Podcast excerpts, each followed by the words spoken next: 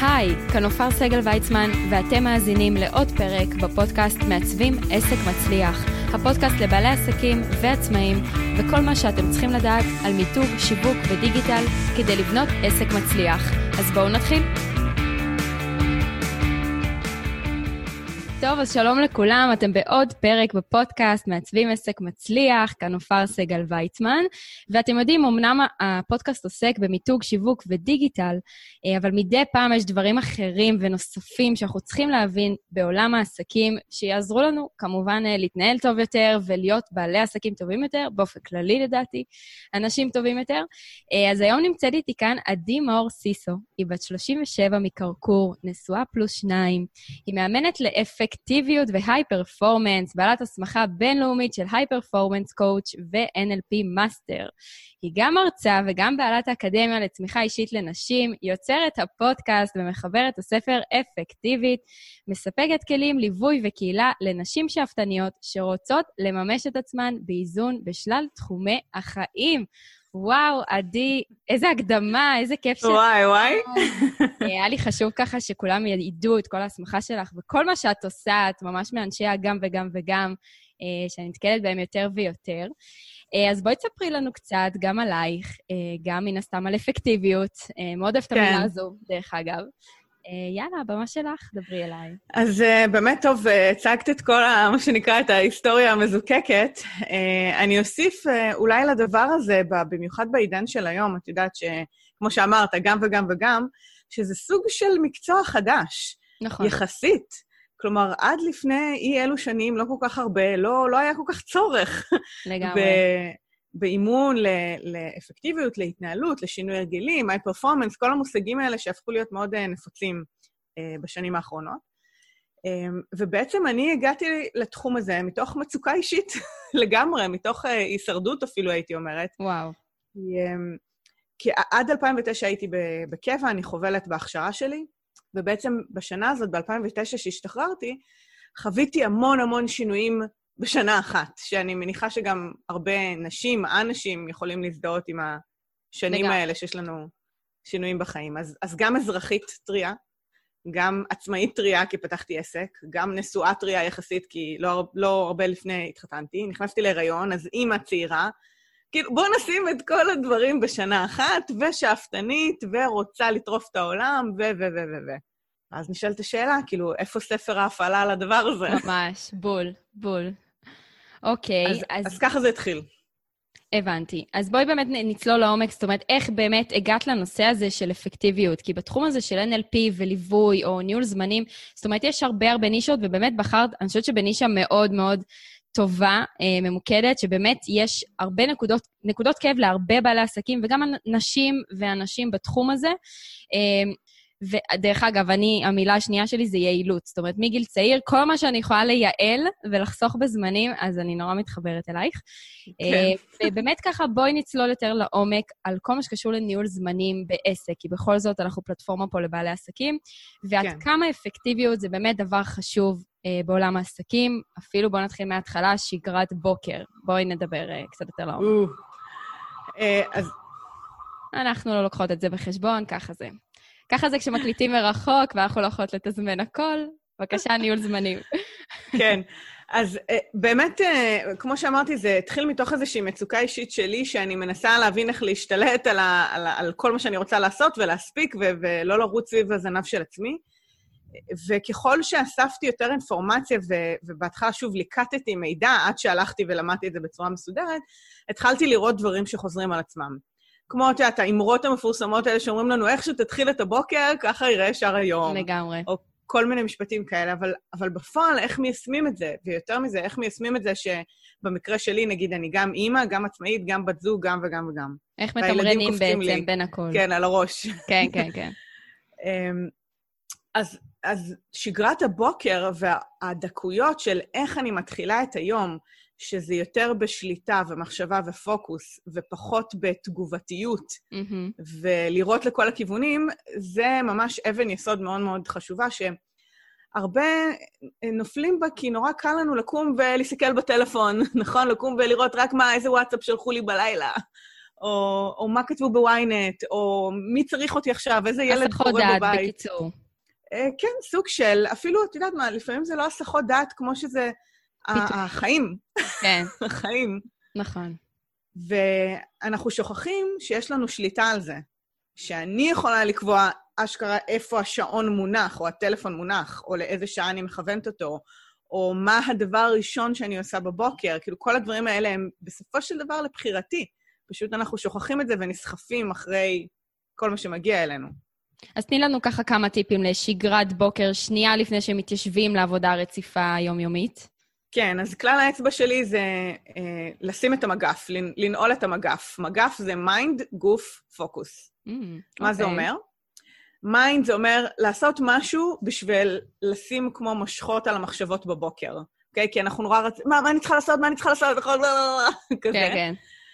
אז אה, זה יכול להיות מנטרה, זה יכול להיות איזה הכרת תודה רגע, זה יכול להיות אה, פתק שאני אשים לי ליד המיטה, לא, לא משנה, זה כמה שניות אפילו, של משהו לתודעה שלי רגע להתאפס, כדי לא להישאב למשימות ודברים כל כך מהר. mind. אוקיי. Okay. גוף, גוף זה אומר להעיר ממש את המערכות הפיזיולוגיות שלנו, שזה יכול להיות מי שאוהב להתאמן בבוקר, זה יכול להיות אימון שלם, ריצה, את יודעת, כל מיני דברים כאלה. זה יכול להיות גם כמה תרגילי מתיחות וסיבובי מפרקים מול המראה. זה לא ממש משנה כמה זמן, פשוט להעיר את הגוף ואת המערכות הפיזיולוגיות, הזרמת הדם, הורמונים, כל הדברים האלה שמתעוררים איתנו בבוקר, עוזר לפוקוס. Mm-hmm. ופוקוס, כשלעצמו, פוקוס זה אומר, מה הדבר הכי חשוב לי היום? שאלת המפתח. לפני שאני הולכת לדברים, לפני שאני צוללת ללקוחות, מה הדבר שלי כבן אדם שאני רוצה להגיע לערב, מה אני רוצה לוודא שלא שכחתי בדרך. וזה פוקוס יכול להיות כל מיני דברים, זה יכול להיות משהו באישי פעם אחת, זה יכול להיות משהו בעסקי פעם אחרת, זה לא ממש משנה, אבל זה שלושה דברים שכמו אה, שמים לי את התשתית להמשך היום. וואו. אז ממש אהבתי, ונראה לי שאני מיישמת uh, כבר ממחר בבוקר. Uh, תנועה אצלי זה בנפש, אני גם מורה למחול uh, במקור שלי. אז uh, בכלל, uh, האמת שאני אף פעם לא עושה את זה, כאילו זה נשמע, אה, את בטח מורה למחול, את קמה בבוקר וישר uh, פוצחת באיזה ריקוד, אז uh, לא. uh, אבל uh, ממש אהבתי את, הרעיון, ואני ממש ממליצה לכם כמובן uh, לנסות. אוקיי, אז עשינו שגרת בוקר. ואז הגענו למשרד, אה, לחדר בבית, אם אנחנו מדברים עכשיו בתקופת הקורונה, נדבר על זה יותר בהמשך, ואיך מתיישבים לניהול זמנים הזה בתוך העסק. בואי נראה קצת יותר לעומק עד כמה באמת חשובה האפקטיביות שם. כן, אז תראי, פה אה, נשאלת השאלה בכלל, מה, מה קורה אצל כל אחד, כי תלוי נורא מה נקודת המוצא. אז השאלה שמובילה אותי כל הזמן כמו איזה מנטרה, זה מה את רוצה? מה המטרה? מה את מנסה okay. אוקיי. להשיג? לקראת יום... מה את נעה? אז אני רגילה לחשוב בטווחים קצת יותר ארוכים. אז נגיד, אם יש לי החודש איזשהו פרויקט מסוים שאני רוצה לקדם בעסק, אז זה כמו המטרה החודשית שלי, ואז כל, כל מוצא שאני יושבת ואני מתכננת את השבוע ואני שואלת את עצמי, אוקיי, איך אני אתקדם לשם? מה המשימות שנגזרות מזה כדי שאני אתקדם לשם? Mm-hmm. ואז ברמה היומית, כשאני מתיישבת על השולחן, אני יכולה לשאול את עצמי, אוקיי, אני רוצה עד סוף השבוע להגיע ל-X, להשיג או לסיים דברים מסוימים עד יום חמישי, מה אני צריכה לעשות היום כדי להגיע לזה. אוקיי. Okay. בהתחשב בזה שגם, את יודעת, נכנסים לקוחות ופניות וטלפונים ועוד כל מיני דברים, אז הנקודת מוצא, סטיבן קובי אמר מאוד יפה, start with the end in mind. נכון. להתחיל עם המטרה, עם הסוף, עם התוצאה מול העיניים ולגזור אחורה. ונורא קל להישאב לשוטף ולהגיב ללקוחות ולהגיב לטלפונים ולשכוח בעצם לאן אנחנו נעים. אז אני כל הזמן חוזרת לזה, ברמה היומית, במוצא, שאני מתכננת השבוע, כשאני מסתכלת על חודש הבא, כל הזמן. אז uh, אין ספק שזה כלי נהדר, ואני גם מאוד אוהבת, כמובן, תמיד לגזור אחורה, גם בזמנים, דרך אגב. זאת אומרת, אם יש לכם, נכון. אתם יודעים שיש לכם פגישה בשעה 12, uh, אה, וצריך חצי שעה נסיעה, זה 11 וחצי. צריך עוד חצי שעה להתארגן, אנחנו בכל זאת נשים, אז 11, כן. וזה אומר שאם התחלתם לעבוד ב-8, אז יש לכם בסך הכל שלוש שעות uh, לשבת לעבוד, תמיד תמיד טוב לגזור אחורה. אני גם ממליצה לכם לשים ביומן את הזמן התארגנות וזמן נסיעה, אה, שתכף נדבר על זה יותר לעומק, איך מתנהלים עם יומן, אני חושבת שזה גם נורא חשוב. אז במקרה הזה אני מכניסה את כל הדברים האלה למטריה שאני קוראת לה הרגלי תכנון.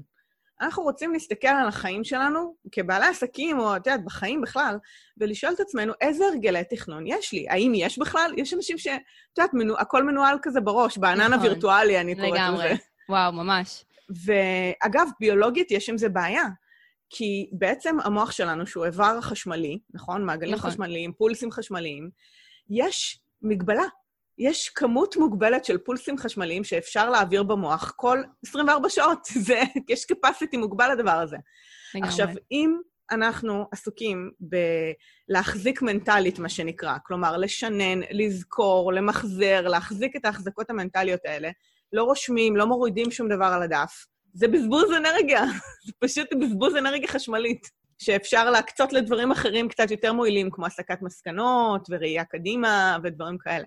אני חושבת שגם נורא קשה לסמוך על עצמנו, שבאמת נזכור את נכון. המטלה. עכשיו, אם זה משהו שנניח עם לקוחות, שהבטחתם שביום שני בבוקר אתה תקבל את זה, ואם לא רשמת לך את זה איפשהו ופספסת, כאילו, אני לפעמים אומרת, אני שמה את הדברים ביומן, או כותבת את זה איפשהו, רק כי אני לא סומכת על עצמי שאני אזכור. זאת אומרת, מהפחד לפספס ולאכזב מישהו, אז אני לחלוטין ממליצה, אה, כמובן, להוריד את זה לנייר או ליומן או מה שצריך. אז בגדול, כמה שיותר הרגלי תכנון, יותר טוב. ואנשים לפעמים אומרים, מה, אני, אני מבזבז כל כך הרבה זמן, או אני מבזבז כל כך הרבה זמן על תכנון, שבפועל אני יכולה לעשות. ואני אומרת שזה מגדיל את, התק... את התפוקה שלכם פי שתיים. כי בעצם מה שקורה, אני, אני מתכננת את המטרה שלי, נגיד החודש. אני, בוא נגיד, אני לא מסתכלת כרגע יותר מדי רחוק בתקופה הזאת מעל ברור. חודש, אבל אני, אני יודעת בגדול לאן אני הולכת. אה, אני מתכננת את השבוע, אני עושה לעצמי איפוס יומי. לפעמים אני עושה פתיחת שבוע, סגירת שבוע. אה, בקרה באמצע היום, אני קוראת לזה קו המשווה של היום. בהפסקת צהריים, אני יושבת עם מה שאני אוכלת, ובראש אני אומרת, טה-טה-טה, מה עשיתי? אוקיי, מה אני, מה אני רוצה fine tuning אה, להמשך היום? כל הזמן הבקרה הזאת, כי זה בעצם משאיר אותנו בפוקוס על מה שחשוב, על, ה, על העיקר, ולא על הטפל או ההסחות דעת ששואבות אותנו. שגם הן מיומנות. טובות לפעמים, כי זה, אני קוראת לזה לשים את המוח בחדר כושר. כאילו, קצת לנתק את הראש מהשגרה היומיומית וכל העיסוקים והדברים שצריך לעשות. זאת אומרת, הראש צריך את זה, אבל גם את זה צריך לתזמן, או נכון. אפילו לשים uh, סטופר. זאת אומרת, אני מקדיש לזה רבע שעה, יש המון אפליקציות היום שממש מגבילות, בעיקר על רשתות חברתיות, כי אנחנו יכולים להישאב. Uh, דרך אגב, בתור מישהי שחיה בדיגיטל, תשימו לב שככל שאתם נשאבים לאפליקציה, של פייסבוק או אינסטגרם, אז בשלב השעון למעלה בפלאפון נעלם, וזה בכוונה, אה, לדעתי לפחות, כן? אני לא באמת יודעת אה, מה הסיבה. אז בואי תרחיבי קצת יותר על מה זה הרגלי תכנון, זאת אומרת, מה את שמה שם, מתי את מתזמנת כל דבר, או איך זה הולך לעבוד. מה נכנס בתוך הרגלי תכנון? כן, אז, אז אמרתי, אבל אני אסכם רגע, ו- ונראה איך אני משתמשת בזה, כי באמת אני מסתכלת בכל מיני רזולוציות, אוקיי? יום, שבוע, חודש mm-hmm. וכולי. אז ברמה היומית, יש לי את האיפוס בוקר, שאני מתיישבת על השולחן, שמונה אחרי פיזורים, לא משנה. כן. מה הכי חשוב לי היום? fine tuning לדברים שלי. אני יכולה לחזור לזה בצהריים לבקרה, או לסוף היום כדי לסגור את היום, כדי לראות מה קרה היום, היערכות למחר. יש כאלה שנוח להם לעשות את זה גם בערב, הכנה לקראת הבוקר, ולאו נכון. דווקא בבוקר. אז, אז זה לא ממש משנה. אז יש את הרמה היומית. יש ברמה הגלובלית של השבוע, במיוחד למי שעובד עם אנשים אחרים, זה אפילו עוד יותר קריטי, לעשות פתיחת שבוע, או שיחה עם הצוות, או עם ספקים, או אנשים שעובדים איתם ביום ראשון, וסגירת שבוע ביום חמישי, או איזשהו סיכום שבוע, מייל סיכום, משהו שקשור ללראות איך השבוע הזה עבר, שוב, היערכות לשבוע אחרי. אוקיי. Okay. אוקיי? Okay? מוצ"ש, אני תמיד יושבת עם היומן, בין אם זה עשר דקות או חצי שעה או כמה זמן שאני צריכה, לראות רגע מה קבעתי לעצמי לשבוע הבא, האם משהו השתנה, האם שמתי את הדברים שחשובים לי, גם כבן אדם, ספורט, לא יודעת, פגישות עם חברות, יודעת, לא הכל זה עבודה. לגמרי, חלק מהלו"ז, ברור. כן, אה, והאם אני עומדת בזה, או מה אני צריכה לעשות כדי להיערך לקראת השבוע. לפעמים צריך להכין מיילים, או, או לעשות איזושהי הכנה קטנה לפני יום ראשון, לא להיות מופתעת, לא לנחות חזק כן, כזה ממש. על יום ראשון בבוקר. אה, ואותו דבר ברמה החודשית. בסוף שבוע האחרון של החודש, בדרך כלל אני לוקחת לי את הסופש הזה, חמישי, שישי, שבת, כמה זמן שצריכים, לחשוב רגע, לדייק, מה, מה חשוב לי ברמה היותר מערכתית מהחודש הזה, איזה מטרה גדולה, קמפיין, מוצר לפיתוח, כל מיני דברים כאלה, שאני יכולה לדייק יותר בסופש, ושוב, אני מתחילה את ההיערכות, אוקיי, מה אני צריכה לשבוע הבא, ומתחילה לרוץ על החודש הזה. זאת אומרת שאנחנו תמיד מתחילים עם משימה אחת גדולה, מתחילים לגזור את זה אחורה ולחלק למשימות קטנות, ואז יש לנו ממש את כל שלבי הפעולה, אה, אפילו בחלוקה חודשית. זאת אומרת, השבוע אני עובדת על משימה 1, 2, 3, שבוע הבא אני עובדת על משימה 4, בדיוק. נניח, והיא מאוד גדולה ורחבה. וכמובן שכל משימה, ככל שהיא יותר גדולה, לפרק אותה עד לרמת לא לשכוח להפעיל את הקמפיין, או לרשום את התוכן שלו, או... זאת אומרת, ממש לפרק את זה לגורמי גורמים, ותוך כדי זה בעצם לשלב את כל השגרה הקבועה. זאת אומרת... או, עכשיו בוא, בוא, זה קאץ' כזה, כי איך נכון? איך משלבים? איך, מה, מה? מה איך, איך, איך אפשר לעשות את זה? מה זאת אומרת? נכון. אז uh, הדרך שלי לעשות את זה זה לעבוד עם חלונות uh, זמן. עכשיו, מה זה אומר? מה זה המושג הזה, ואיך באמת נכון לעבוד איתו? אז בשביל התרגיל ניתן להם שיעורי בית למי שמקשיב לנו, אחר כך אחרי הפרק. לקחת דף A4, נקי, ד, דף ועט, לא במחשב, לא כלום, דף ועט, ולשרטט את ימות השבוע, ראשון עד שבת, עמודות כאלה. Mm-hmm. ובעצם מה שאני עושה, אני מסתכלת על עולם ללא אילוצים. בעולם ללא אילוצים, שהכול uh, זורם, שהכול כמו שאני רוצה, כמובן בהתחשב במציאות, כן, כן mm-hmm. יש קורונה, כן יש עבודה מהבית, כל מיני דברים כאלה, mm-hmm. קיץ, לא יודעת. איך אני רוצה שהשבוע שלי ייראה, ברמת המשבצות. כלומר, אני לוקחת עכשיו את העט ומסרטטת קוביות על הדף הזה, שמייצגות כל מיני דברים. שגרת בוקר, אני רוצה שיהיה לי שעתיים שגרת בוקר.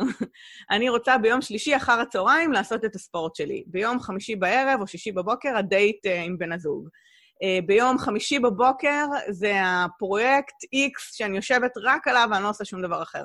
כלומר, אני קודם כל שמה על הנייר את מה אני רוצה. אמרנו שזה הדבר הכי חשוב, מה אני נכון. רוצה, מה המטרות שלי. עכשיו, החלק הטריקי, אם אני אלך ליומן, לא בטוח... שהכל יסתדר. שהיומן, כן, בדיוק.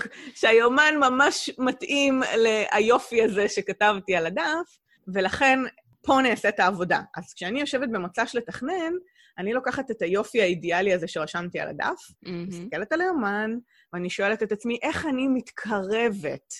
זה לא איך אני הופכת את החיים שלי וישר מגיעה לשם, איך אני מתקרבת קצת השבוע לדבר הזה. אוקיי. Okay. זה הפגישה, מתאמת בייביסיטר, עושה איזה משהו להתקרב, כי לא בטוח שאני אצליח בפעם אחת. יכול להיות נכון. שאני אצטרך שבועיים, שלושה להתאים, אוקיי? Mm-hmm. אבל אז בעצם אני מתחילה לחשוב בקוביות. וכשלכל דבר יש את הזמן והמרחב שלו, ו- ואני מאגדת משימות דומות באותו פרק זמן, תכף נדבר אז, גם על זה, אוקיי. אז, אז דברים מתחילים להסתדר בצורה יותר הגיונית במהלך השבוע. אני מפסיקה לקפוץ בין מייל לטלפון, לעבודה כזאת, לשרטוט כזה, לזה, אלא אני מתחילה לעבוד יותר ממוקד בפרקי זמן שיש לי לאורך השבוע. מצוין, אז זו התמונה הכללית בעצם של איך נראה השבוע שלי, גם הדברים שאני אוהבת, גם הדברים שאני מחויבת, אה, כן. גם דברים ילדים או חוגים שהיו בעבר, פעם, כשהיו לנו חיים רגילים. ואוקיי, אז עשינו את זה. עכשיו, מה קורה בפועל במשימות היומיומיות? איך לא להישאב אה, לקפיצה הזו? גם אנשים שיש להם בעיות קשב וריכוז ונורא קשה להם כל הזמן קופצים, ובכלל, האם, כמו שאמרת, לעשות משימות דומות אחת אחרי השנייה זה אפקטיבי יותר? בואי תספרי לנו קצת יותר על זה. כן, בגדול, אה, יש סיבה ללמה לאגד משימות דומות באותו פרק זמן. על אף שאנחנו נוטים לחשוב שזה יעיל יותר לג'נגל, נכון? מדברים איתנו על multitasking, mm-hmm. ושזה הפוך לחלוטין. כל המחקרים שקשורים למדעי ההתנהגות והפרעות קשב, וזה רק מוכיחים שדווקא ההפרדה והתמקדות כל פעם בתחום מסוים מייצרת תוצאות מהירות יותר. למה? כי בדרך כלל מה שקורה זה שהמידע נמצא בחלקים שונים במוח. כלומר, לתכנן אוקיי? למשל, הפעולה הזאת של תכנון, של ראייה עתידית, של חשיבה קדימה, כן. זה לא אותו חלק במוח כמו ביצוע. כמו okay. אוקיי. לקחת את העיפרון ולכתוב בזה הרגע. ואז מה שקורה לרוב האנשים זה שהם מתכננים קדימה, הם חושבים על העתיד, על מה הם צריכים לעשות, ואז הם רוצים להתחיל לעבוד והם אה, אה, בהלם. כאילו, אני לא, לא מצליחה לעבור בין המצב הזה של התכנון לביצוע, כי זה חלק אחר במוח. אוקיי. Okay. אז מה שכדאי לעשות זה הפרדה ממש פיזית. כלומר, אפילו לקום מהכיסא, לשים שיר, ללכת להכין כוס קפה, לעשות רגע את הסוויץ' הזה, את הברייק למוח, ואז אפשר אפילו להגיד לעצמנו בקול רם, אוקיי, אני עכשיו, סיימתי. אני יושבת כן. לעבוד. כן, זהו, סיימתי, עכשיו אני מתחילה לעבוד, והמוח מקבל את האיתות הזה שעברנו פאזה. זה קורה גם במיוחד uh, לאנשים יצירתיים, שהם עובדים על, את יודעת, על, עם ההשראה שלהם, עם היצירה, עם, שוב, עם חלקים יותר יצירתיים במוח, ואז, לא יודעת, נדרשים להוציא חשבוניות. נכון. או לכתוב מייל, או לא יודעת, כל מיני דברים שהם לכאורה יותר טכניים, והם מתקשים להזיז את עצמם לעשות את זה, זה לא סתם. אה, המוח שלנו הוא איבר שצריך לדעת איך להתנהל איתו, יש לו מערכת הפעלה מאוד מסוימת. בכלל, הוא, אני יודעת שהמוח מאוד עובד בתבניות, ואז ברגע נכון. שמחליטים על משימה, נניח כמו אה, כתיבת פוסטים שיווקיים, אז דיברת בקופסאות או תיבות או משהו בסגנון, כן. נכון? מה היה המילה שלנו? חלונות, לא משנה. חלונות, סבבה. אז uh, חלונות, אז חלון זמן שאני עונה למיילים, חלון זמן שאני יושבת לכתיבת פוסטים, יש אנשים שמקדישים יום שלם לכתיבת פוסטים קדימה. אה, נכון. כן, חודש קדימה, חודשיים קדימה, לתכנן את הקמפיין, או באמת עבודה בפועל, אם זה נניח במקרה של בניית אתרים, אז את כל האתרים אני אעשה אחד אחרי השני. דפי נחיתה אחד אחרי השני, מיתוג, uh, חיפוש, טלפונים. להתחיל בעצם לסגור לכם חלונות זמן ביומן, נכון. ולעבוד ברצף. עכשיו, אם צץ משהו, כלומר, אם התודעה הפנימית הציפה לי, אויש, שאני לא זה, שאני לא אשכח, אויש, זה, אני לא יודעת, משהו... זה תמיד מתחיל באויש, כן. אויש. אה, אז לרשום, לרשום רגע על פתק ולהתאמן על לסגור מעגל. עדיף רגע לרשום את זה בצד ולסגור את הפעולה, מאשר להתחיל לפתוח מלא חזיתות. זה כמו לפתוח מיליון טאבים במחשב, ואז בסוף היום יש 7,000 כן. טאבים. שנשארים שבועיים, שלושה, עד ש... כי כן. חלילה שאני לא אחמיץ אותם, נכון? נכון. נכון. Uh, ואני מסיימת את היום בתחושה כזאת שיש לי מלא טאבים פתוחים במוח, ואני לא סיימתי שום דבר, ומה קורה עם זה? וואו. אז מזה אנחנו רוצות להימנע. אז ברגע שאני מתרגלת את הלסגור מעגל, לסגור מעגל, גם אם קפצו לי דברים, אני ארשום אותם. גם, אפרופו, הטלפון שלי על שקט, בלי רטט, הפוך. מדהים. כאילו שאני לא אראה אפילו את המסך מהבהב, אם צריך. ואחר כך יהיה חלון טלפונים, וזה מה שאני עושה בדרך כלל בצהריים. ואני חוזרת לכל האנשים שחיפשו אותי ועושה את זה בצורה מרוכזת. זה גם בסדר. אז אפשר לומר שהכל בעצם מתחיל ממשמעת עצמית, ואנחנו בתור עצמאים, שבאיזשהו מקום אנחנו הבוס של עצמנו, לטוב ולרע. לפעמים זה נחמד, הבוס שלי אישר לי יום יום חופש, אה, ודברים כאלו, וגם שאף אחד לא אומר לנו מה לעשות. מצד שני, אנחנו חייבים לפתח את המשמעת העצמית הזו, גם לשבת לעבוד, גם לדעת להגיד לא. הרבה פעמים מסביב. אז אנחנו מדברות על הפי, הפי, ג'וי, ג'וי, בטח, אני מתוכננת, והנה, סגרת את כל החלונות. אבל בואי נתחיל רגע מה, מהשלב הראשון הזה, זאת אומרת, מי שממש קשה לו ולא יודע איך להתחיל אפילו לעשות את זה, כי זה נשמע מדהים. הגישה הזו, היא נשמעת נורא מסודרת, ושהיא תעשה לו רק טוב בעסק ובחיים. מה הדבר הראשון שאת ממליצה לאנשים שצריכים לפתח את המשמעת העצמית? אז התשובה שלי, אמ, מתחלקת לשניים. דברי אליי. קודם כל, זה לאו דווקא רק משמעת עצמית. את יודעת, משמעת עצמית נשמע משהו נורא מאיים. אוקיי. Okay. כי זה מצריך מאיתנו רגע להתגייס, נכון? זה, נכון. זה מה שזה אומר. שזה דורש אנרגיה, ואני צריכה להחזיק את זה, ואני צריכה לגרום לזה לקרות, וזה זה כשלעצמו, רק המושג הזה, משמעת עצמית, מלחיץ אנשים מבכלל לנסות. לגמרי. אז, אז אני אומרת, אני לא, אני לא אומרת שזה לא נכון, זה נכון, רק מה? זה תחום בזמן. אני צריכה את זה רק להתחלה. כי בעצם מה שאנחנו רוצות לייצר פה בשיחה שלנו זה הרגלים. נכון, והרגלים, סיסטם. הרגלים זה משהו אוטומטי שקורה ללא מאמץ. ברגע שהתהליך רץ מספיק, הסיסטם הזה רץ מספיק פעמים במוח, המוח אומר, אה, אני מכיר, אני מכיר את המעגל החשמלי הזה, אני יודע מה לעשות, הכל טוב. אז זה פחות מאמץ. אז אנחנו לא באמת צריכים את המשמעת העצמית הזאת, אלא רק בהתחלה של הפעמים הראשונות שמתאמנים על משהו חדש, נכון. אז צריך לגייס טיפה יותר אנרגיה. לכן, כדאי להחליט כל פעם, אה, או להתאמן על משהו אחד. מעניין. כלומר, כל אחד יודע איפה, איפה הנקודת כשל שלו. Mm-hmm, ברור. איפה יותר כואב. באיך שמתחילים את הבוקר, בבלגן על השולחן, בבלגן במשימות, בחוסר פוקוס, כל אחד יש לו את הנקודת כאב שלו. זה המקום להתחיל איתו. ולבחור הרגל אחד או שניים שקשורים לנושא הזה, שרק אותם מתרגלים. כי ברגע שהכנסנו את האוטומציה, מה שנקרא, לשם, וזה נהיה פחות קשה, כי תרגלנו את זה כבר הרבה פעמים, אז נוכל לעבור לדברים נוספים שנכניס לרוטינה שלנו. עכשיו, שואלים uh, כמה זמן, נכון? כן, אומרים 14 ברור. יום, 21 יום, 30 יום. חשוב לי להגיד שאין מחקר אחד בנושא הזה. Uh, למעשה, רוב המחקרים שנעשו על ספורטאים דווקא, ובדקו את ההולכה החשמלית במוח שלהם, uh, גילו שבעצם הזמן תלוי במורכבות הפעולה. כלומר, אם מדובר על הרגל קטן, כמו לרשום משהו במחברת כל בוקר, שזה יחסית פשוט, זה לא קשור רגשית לשום דבר מורכב, זה לא כמו, נגיד, אכילה רגשית, נגיד, או משהו כזה. כן. אז יחסית זה מעגל חשמלי, נקרא לזה קטן במוח, הוא לא קשור להרבה חלקים, ולכן יהיה קל יותר, פחות זמן, להטמיע אותו בשגרה שלנו. לעומת הרגלים יותר מורכבים, כמו למשל, לא יודעת, תכנון שנתי, או דברים כאלה, או אפילו אם אני מסתכלת על כל שגרת הבוקר, על כל חלקיה, שכוללת הרבה הרבה דברים קטנים, אלה דברים יותר מערכתיים שייקח לנו פשוט יותר זמן לתרגל עד שזה יוטמע. אז בואו נהיה סלחניים עם עצמנו, אם זה לא מצליח על השנייה הראשונה... ברור, זה, כמו זה... כל דבר, אין ספק. כן, זה עניין בדיוק. של ניסוי וטעייה, וגם לאט-לאט אתם תגלו מה בא לכם יותר בקלות, מה באמת לוקח זמן. אה, נראה לי שהדבר הראשון שכדאי לעשות זה לעבור לסוג של גוגל קלנדר, שפשוט קל גם לשים חלונות זמן קבועים, גם לתזמן אותם כל שבוע באופן קבוע, זאת אומרת, לא צריך כל שבוע לשבת ולכתוב, למרות שאני נורא מאמינה שעדיין יש, זו שאלה שיש פה בהמשך, אבל משהו בידניות הזו, של לכתוב עם היד, אה, אצלי לפחות, אני יודעת שזה, אני זוכרת את זה הרבה יותר טוב. זה כאילו מוטמע במוח ברגע שאני מבצעת את פעולת הכתיבה. אה, יש לך משהו אז להגיד על זה, אפרופו, אני? משלבת, כן. אני יודעת, שואלים אותי את זה מלא.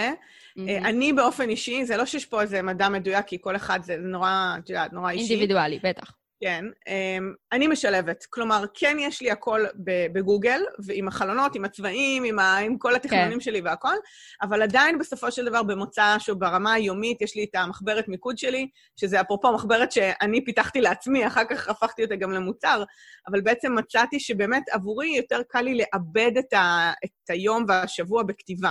אז זה מתוכנן, לכאורה הכל באפליקציות, אבל בסוף כשאני יושבת מול השולחן ורוצה לעבוד, אז, אז אני כותבת. מדהים. טוב, אז אנחנו כרגע עדיין בתקופת הקורונה, אה, בזמן שאנחנו מקליטות, אה, כמובן תמיד הפ- הפרק מוקלט אה, מראש, ובאמת יש לנו עכשיו קצת בלגן, קצת יציאה מהשגרה. יש לי פה כמה נושאים שהייתי רוצה שנדבר עליהם, ובואי נתחיל מהעניין הזה של פתאום יש חוסר ודאות. זאת אומרת, איך מתמודדים עם הדבר הזה, או שפתאום אני רגילה לעבוד באיזשהו משרד, ועכשיו אני עובדת מהבית, ויש גם ילדים בבית, כי יש עכשיו חופש. בואי תני לנו קצת אה, רוגע ונחת על התקופה הלא ברורה הזו. תראי, אמ, חוסר ודאות זה באמת משהו שאנשים, אנושות, את יודעת, באופן. כללי, אנחנו לא חזקים בזה, נכון. בחוסר ודאות. ובמצבים כאלה, וזה משהו שדיברתי איתו הרבה עם הקהילה שלי גם, המקום שמייצר ודאות או שליטה זה מה שקשור אליי. אז כשיש הרבה חוסר ודאות בחוץ ויש מלא סימני שאלה, אבל בתכלס אנחנו לא יודעים מה יקרה מחר, אז המקום לחזור אליו זה אליי. ומתי אני קמה בבוקר, מה אני בוחרת לעשות, איך נראים ההרגלים שלי. וברגע שאני מייצרת לעצמי יותר בחירות, יותר רוטינות, יותר סדר יום, בתוך הקוסמוס הקטן שלי בבית ובעשייה שלי, זה מחזיר המון תחושת שליטה, כי זה בעצם המקום היחיד שיש לנו אפשרות לשלוט מלאה עליו. לשלוט בטח, עליו, כן. נכון. אז זה נורא, אמ, זה אישי כמובן, אבל זה נותן המון המון כוח כשחוזרים, אפילו יותר מבדרך כלל, לרוטינות ולהרגלים ולבחירות שלנו בעצמנו בתקופה הזאת. זה דבר אחד. אה, כן, ומה קורה עם דחיינות, שזה נראה לי גולת, באופן כללי גולת הכותרת של אה, הרבה אנשים, גם בעלי עסקים, כולנו בני אדם וזה קורה. בואי נרחיב קצת יותר על זה, גם בתקופה הזו וגם בכללי.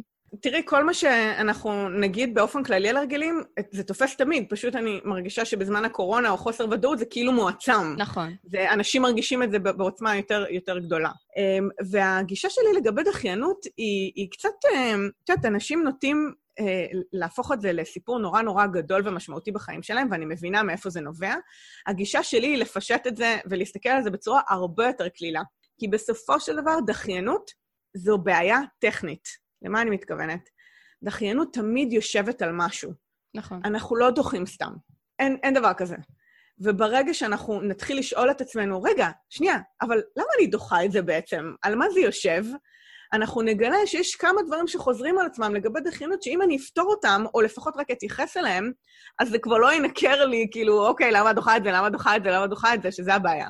אז זה או שזה אה, בעיה של ידע, כלומר, חסר לי מידע, אבל שוב, אני לא עוצרת לשאול את עצמי איזה מידע חסר לי, מה אני לא יודעת פה כדי להשלים וכולי, וזה נשאר. אני אשלים את זה, אני אשלים את זה מתישהו, מתישהו אני אגיע לזה. אז זה יכול להיות בעיה של מידע.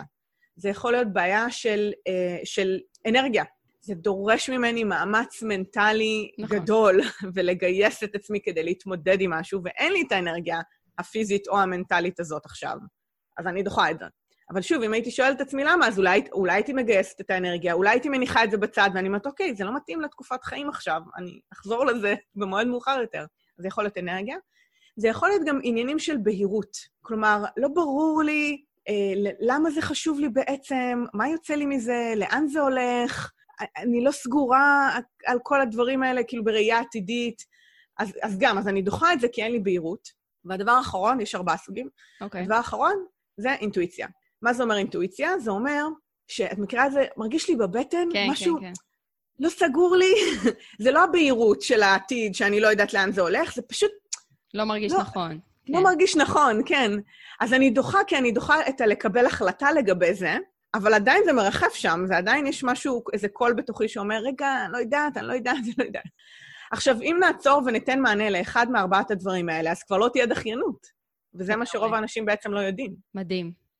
אז אה, קודם כל, נראה לי שכדאי שתרשמו לכם ככה, כי זה מסוג הדברים שכשאתם נתקלים בדחיינות, תפתחו, תוכלו לחזור בעצם לארבעת השאלות האלה ולראות א', באיזה שאלה אתם נמצאים, ומשם אולי לפתור את זה, אה, או פשוט ליצור קשר עם אה, עדי מאוסיסוב, כמובן, שתמיד יהיה לה את התשובה הנכונה לתת. באמת, מה שגם קורה עכשיו, לדעתי, שהשגרה הזו נורא הפילה לנו את האנרגיה. זאת אומרת, לעשייה, לדרייב, להמשיך לעשות דברים, מלא דברים השתבשו, סדנאות התבטלו, הרצאות התבטלו, כן. מלא תוכניות שכולם תכננו, את יודעת, 2020 תהיה שנה, שנה מדהימה, היא באמת מדהימה. ובפועל רק שתלך מאיתנו. אה, אבל עדיין אפשר לעשות מתאמים. אז איך אפשר להחזיר את המוטיבציה אה, וכן לעשייה? כי אנשים כן רוכשים, כן קונים, זה לא נכון, נכון חד שאין משמעית. לכולם כסף, תצאו מה- מה- מהווייב הזה בראש, זה לא נכון, אני רואה אנשים שמצליחים דווקא בתקופת הקורונה, פשוט עשו חד סוויץ', משמעית. איך חוזרים למוטיבציה בעסק. אני חושבת ששאלת וענית במובן מסוים, כי אולי הדבר הראשון ש... שכדאי לעשות זה את הסוויץ' הזה. זאת אומרת, ממקום של מאוד uh, מצוקה, ואת יודעת, ויואו, וכל מה שתכננתי לא יקרה עכשיו, אוקיי, אבל, אבל זהו, זה בעבר. כלומר, זה בסדר להתאבל על זה. נכון. גם אני, גם, גם לי הייתה את תקופת אבל מכל לכולם. הדברים היפים, כן, שתכננתי. אבל החוכמה היא לקום. כן, כן, בדיוק. אז, אז התאבלנו, אנחנו הרבה אחרי, ממש. זה המקום דווקא לכל האנשים היצירתיים פה במרחב הזה, להגיד, אוקיי, וואלה, זה, זה כאילו, זה הזמן להביא את היצירתיות והתושייה והחדשנות וה, והדברים המגניבים שלנו החוצה. שאגב, אה, ההיסטוריה מלמדת שההמצאות והחידושים הכי פורצי דרך לגמרי. והכי היסטוריים קרו נכון. בתקופות האלה. נכון. אז, אבל אני יכולה להגיד לך שאפילו ברמה האישית שלי בעסק נולדו כמה מוצרים שמאוד השפיעו על התוצאות העסקיות שלי בחודשים האחרונים, ואני כאילו ממצב של עצירה מוחלטת בעסק, שאתה יודע, אני אומרת, יואו, אין לי מושג כאילו איך אני סוגרת את החודש, וואו. לחודש אחר כך התהפכו היוצרות לגמרי, שעשיתי את השיפט הזה, והתחלתי להוציא דברים חדשים. מדהים. אז קחו את זה כדף חלק, קיבלנו הזדמנות. עכשיו, אני יודעת שזו קלישאה, זה גם נשמע נורא מלחיץ, זאת אומרת, זה לצאת לדרך חדשה, לא ידועה, אבל אני חושבת שככל שאתה מתקרב לקיר מאחוריך, אין כן, לך מה להפסיד. זאת אומרת, אתה כבר בדיוק. באיזשהו מקום מרגיש שלא משנה מה תעשה, העיקר ת, לפחות תנסה, מקסימום תצליח. זאת אומרת, מקסימום אתה כבר לא תהיה עם הגב לקיר ברגע האחרון הזה, שנייה לפני שאתה רוצה לסגור את העסק. יש לך פה הזדמנות. אה, אתה יודע, אני תמיד קוראת לזה האנשים ההישרדותיים. זאת אומרת, בנקודה הזו שאתה מרגיש הכי הישרדותי, אתה מוצא את את הפרחים הכי מדהימים, אה, וממש לעשות מהם דברים חדשים, אה, ולעוף, פשוט לעוף. כן, ופשוט ה- היקום, מה שנקרא, הצמיד את כולנו השנה ממש. עם הגב לקיר, ודורש מ- מ- מכולנו להתפתח, לפעמים בעל כורחנו, כן? ועדיין אני אומרת, זה שווה את זה. זאת אומרת, אם, אם נסתכל על זה בתוך, בתור אה, מקפצת גדילה מסוימת, או אתגר יצירתי, תקראו לזה איך שאתם רוצים, משהו טוב יכול לצאת מזה. יכול נכון. לצאת מזה. אני כבר ראיתי את זה אין ספור פעמים בחודשים האחרונים, לא רק אצלי כמובן, אצל קולגות ואנשים סביבי. אין סיבה שלא לנסות לפחות, כי, כי מה יכול לקרות? אז, אז נכון. זה לא יעבוד, גם ככה הכל עצר. נכון. אז, אז אין לנו מה להפסיד. אז ספרי לנו קצת מה באמת ה shifting שאת עשית אה, בתקופה הזו, מעניין לשמוע. מה אני היה לך לפני ומה המוצרים החדשים? כן, אני אדבר על אולי אחד הדברים הכי מרכזיים, שהוא לכאורה נורא קטן, אבל אפרופו אינטואיציה וכולי, פשוט זרמתי עם, כאילו, אין לי מה להפסיד, אחד כזה. מדהים. אמ, ובמרץ, ש- שהתחיל הסגר, ובאמת העסק שלי שעוסק בהתפתחות אישית, זה כאילו לא חיוני, מה שנקרא, אז באמת כל הפעילויות אה, והמכירה והכול אה, עצרו בבת אחת, ודי הייתי, אני הייתי בשוק, הקהל שלי היה בשוק, אמ, ותהיתי איך אני ממשיכה מפה. אני, אני באמת, לא היה לי ברור, לא איך אני סוגרת את החודש, לא איך, את יודעת, זה היה לפני פסח גם, אמרתי, יואו, נכון. פסח, אף אחד גם, גם ככה לא קונה. כאילו, את יודעת, זה היה חרב עליי עולמי, כזה. ו...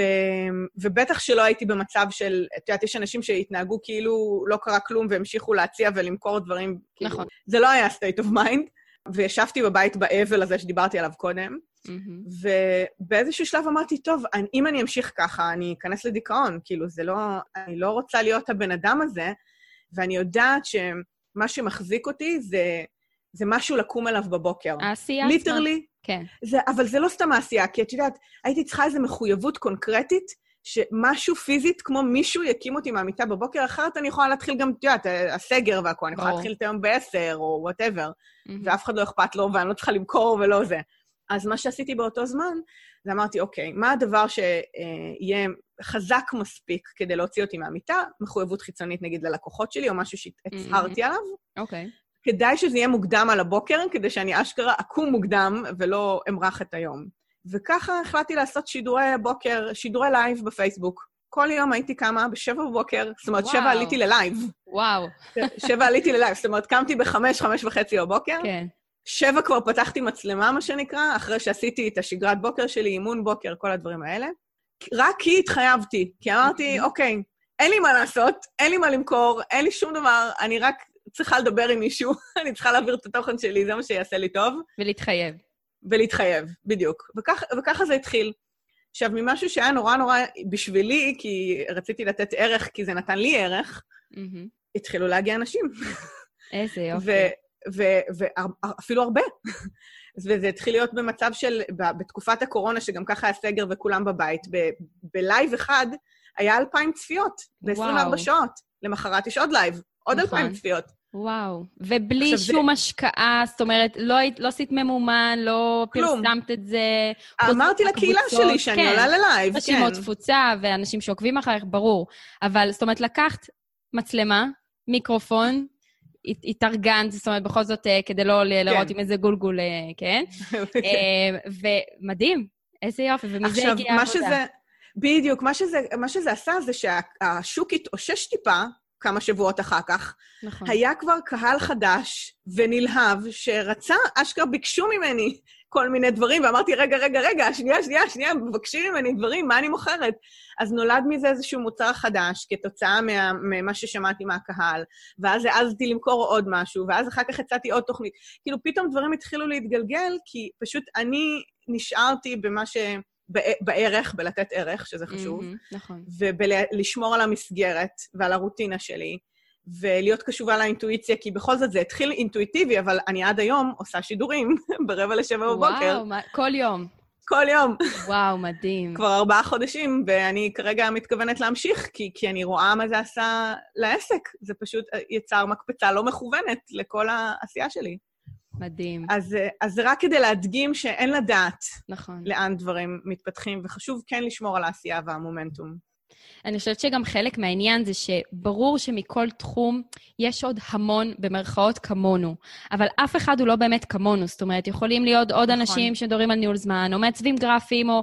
זאת אומרת, נכון. כל תחום יש המון, אבל בסופו של דבר מתחברים לאישיות. וכשמתחברים לאישיות, רוצים לרכוש מכם. אנשים לא קונים מחברות, אנשים קונים מאנשים. גם אפל, אתה יודע מי עומד מאחוריה. גם קוקה קולה, אם תחקור קצת, זאת אומרת, זה מן הסתם מותגים שכבר מחוזקים אצלנו מפה, מ- מילדות אפילו, אפשר להגיד, אפל פחות.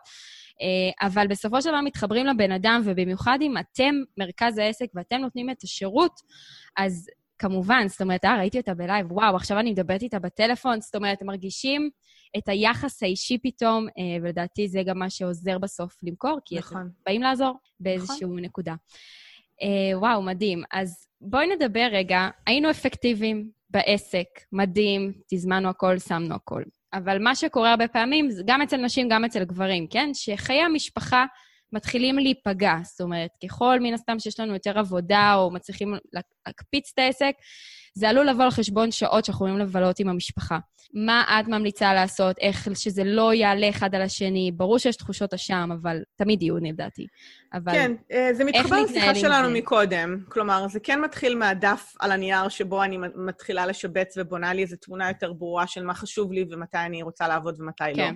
אה, הדבר השני שעוזר לי זה, נקרא לזה החלפת ערוץ, במושגים המקצועיים זה טריגרים. כלומר, אה, היום טריגר משוייך גם לדברים שליליים, אבל ברמה הפסיכולוגית טריגר זה סימן. מהמם. כלומר, אני צריכה לתת למוח איזה cue, שעברתי ממצב אחד למצב שני. אז נגיד עבורי, במצב בין עבודה לבית, בגלל שאני עובדת כל הזמן על הלפטופ, וכאילו שואלת את הילדים, עבודה איפה אימא? אימא כן. בעבודה. איפה העבודה? במחשב. כאילו, איפה אימא? במחשב. אז, אז הטריגר עבורי, או ה-cue עבורי לעבור בין עבודה לבית, זה שאני אשכרה סוגרת את הלפטופ. Mm, זה cue למוח, נגמר עבודה, שלום, ביי. מדהים. אצל אנשים אחרים שיוצאים לעבוד בחוץ, למי שיוצא לעבוד בחוץ, עוד עושה את זה, כן. כן? אז אה, זה יכול להיות הדלת, או לחכות רגע באוטו, הדלת של הבית, כל מיני, אה, כמו מעברים כאלה, כפתורי מעבר, שאנחנו יכולים לעצור עליהם מהמם. ולהגיד, רגע, נגמר.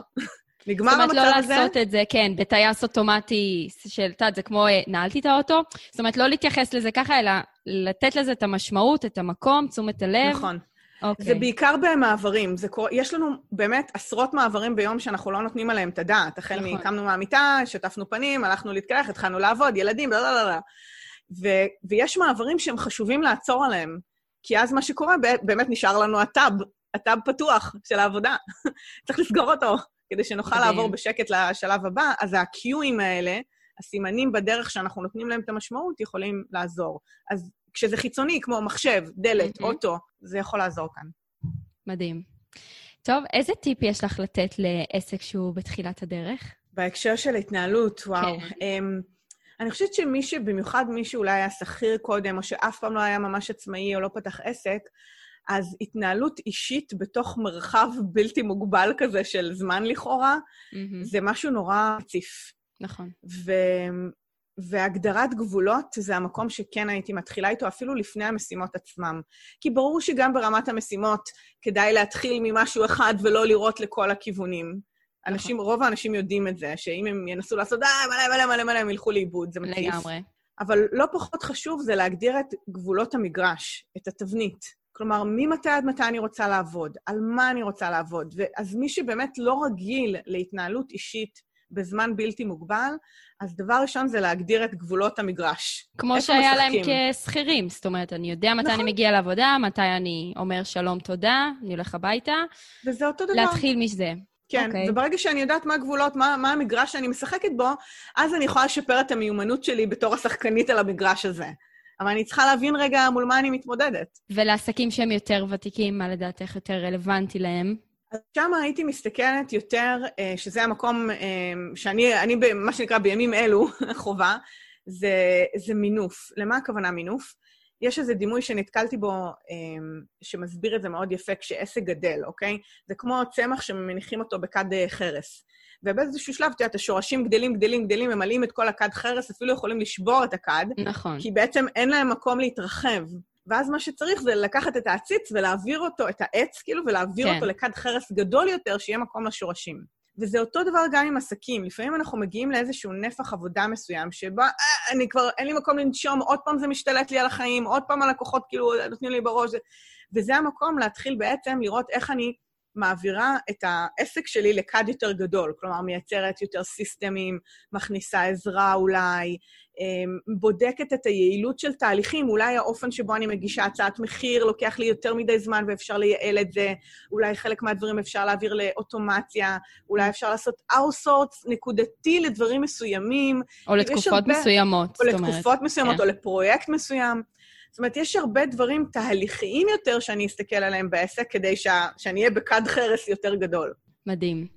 טוב, אז אנחנו ממש לקראת הסוף, עדי, אה, ותמיד ככה בקבוצת אה, הקהילת המאזינים בפייסבוק, אני תמיד, הם תמיד יודעים בעצם מי מגיע להתראיין, ויש להם אופציה לשאול שאלות, ומי שככה שואל שאלה מעניינת, אז אני מעלה.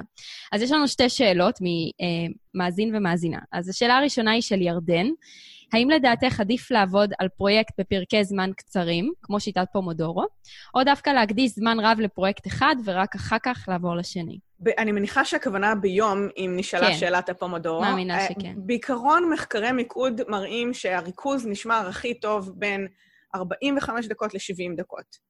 פומודורו מדבר על 25 דקות, נכון. זה קצת מעט מדי זמן, זה טוב אולי למיילים או לדברים נורא נורא קצרים וקטנים. אז בעיקרון כדאי לשים מה שנקרא טיימר על השעה, כלומר לעבוד נגיד 50, 55 דקות, לשים שיר, זה כאילו יכול להיות הברייק שלנו, אוקיי. לאושש את הגוף, לקום מהכיסא, אה, מנכ"ל אפל, אפרופו, אמר שישיבה זה הסרטן החדש. אז בטוח. אז לפעמים רק לקום מהכיסא, רק לשים שיר, הארבע-חמש דקות האלה לחזור לעבוד, זה לא יפגע בריכוז, זה לא באמת פוגע בפלואו, אני יכולה להמשיך לעבוד מאותה נקודה, והגוף שלי מאושש, הריכוז שלי מאושש, הזרמתי חמצן למוח. אבל לחזור... זה פרקי זמן. כן, אין בעיה עם זה. אוקיי. כאילו, אה, תראי, בסופו של דבר יש אילוצים, כן? ברור. יש בחיים אילוצים, אבל זה עדיף לרכז את זה לשעה ולשמור על הפלואו, מאשר לעשות מקצבים קצרים מדי ששמורים לעבודות קטנות יותר. אוקיי. אז ירדן, אה, קיבלת פה תשובה לשאלה, ואני מאמינה שזה גם יענה לעוד אנשים ככה, שהשאלה הזו עלתה להם. השאלה כן. השנייה היא של רועי. מישהי פרסמה שיש לה יומן או מחברת אה, לפי כל סוג של משימה. נניח יומן פוסטים לאינסטגרם, מחברת משימות יומית, מחברת משימות חודשית וכן הלאה. האם עדיף לרכז את הכל במקום אחד, או שיותר נכון לפצל למקומות שונים? אוקיי, okay, אז יש לי תיאוריה לגבי מחברות, ספציפית, כי נשאלה שאלה על מחברת. Mm-hmm. בעיקרון, הגישה שלי היא כזאת, אין בעיה עם אינסוף מחברות, כל עוד לכל מחברת יש תפקיד ופונקציה ספציפית. מקום ומרחב. כלומר, לי יש מחברת אה, בוקר ליד המיטה, יש לי מחברת אה, תובנות, מחברת רעיונות, יש לי מחברת אה, דף מיקוד על השולחן, אין בעיה עם זה. אבל לכל מחברת יש מקום, זמן, פונקציה. כי ברגע שאני יודעת מה הולך לאן, כלומר, שוב, אני חשיבה קטגורית, mm-hmm. אז אין בעיה עם זה. ברגע שהכל לפעמים מרוכז במקום אחד ומתחיל להתערבב ואין לי סיסטם שם, אין לי קטגוריות, אז מתחילה הבעיה. אם אתם רוצים להחזיק מחברת אחת עם מיליון, את מכירה את זה שיש מיליון נושאים בתוך מחברת ויש כן, חציצה כן, כן. ביניהם, וזה מה שעובד לכם, מהמם. אבל עדיין צריך להיות זמן, זמן ו- וקטגוריה לכל סקשן, ואז אני יכולה להתמצא בתוך הדברים האלה. מדהים. יופי, עדי. אז שלוש שאלות אחרונות uh, לסיום, תעני ככה כן. אינטואיטיבית. בריכה או ים? אני לא חובבת מים, על אף שהייתי בחיל הים. תמיד צוחקים עליי שאני לא אוהבת מים, ושירתתי כל כך שנים, כל כך הרבה שנים. טוב, אז לשבת על החול זה בסדר? פארק? אמ, אני אענה, אני אוהבת נחל. אני אוהבת נחלים וכאלה שכשוכי רגליים. מקסים. טוב, אז משימות בכתיבה ידנית במחברת או בנוטס בטלפון? אה, מחברת, ברור. מחברת. ושאלה אחרונה, יכול להיות שלא הייתי צריכה לשאול אותה, נופש בטבע או בבית מלון? טבע. טבע, כטבע. לא, האמת שילוב. לא, בוא, בוא נשלב. אני אוהבת מלונות שהן ליד טבע, כי אני אוהבת את הנוחות. כן, אני אוהבת את הנוחות, אבל אני רוצה ללכת לרוץ ביער, כזה. מדהים. אז עדי, תודה רבה שהגעת להתארח ולהתראיין ולשתף מכל הידע הרחב שלך. אה, ולכם, המאזינים, כמובן, אה, אם יש לכם שאלות, אז עדי תענה בקבוצת המאזינים אה, בפייסבוק, כמובן, לכל שאלה שתהיה, וגם אני אצרף כמובן את האתר שלה ואת הפייסבוק שלה, שתוכלו לעקוב, גם את האינסטגרם. מקווה שנהניתם מהפרק, וספרו לנו איך אתם אפקטיביים בעסק שלכם. מה הדבר האחד, דיברנו להתמקד בדבר אחד, אז מה הדבר האחד שאתם עושים ממש עכשיו, שנגמר הפרק, והולכים לעשות כדי למנף את העסק שלכם, כדי להתחיל להיות הרבה יותר יעילים. אה, וכמובן, מוזמנים ללחוץ subscribe או follow באפליקציה שבה אתם מאזינים, ומוזמנים בחום לקהילת מצביעים עסק מצליח בפייסבוק. עדי, תודה רבה. תודה, תודה על ההזדמנות ועל האירוח. בשמחה. ביי לכולם, נתראה בפרק הבא של מעצבים עסק מצליח.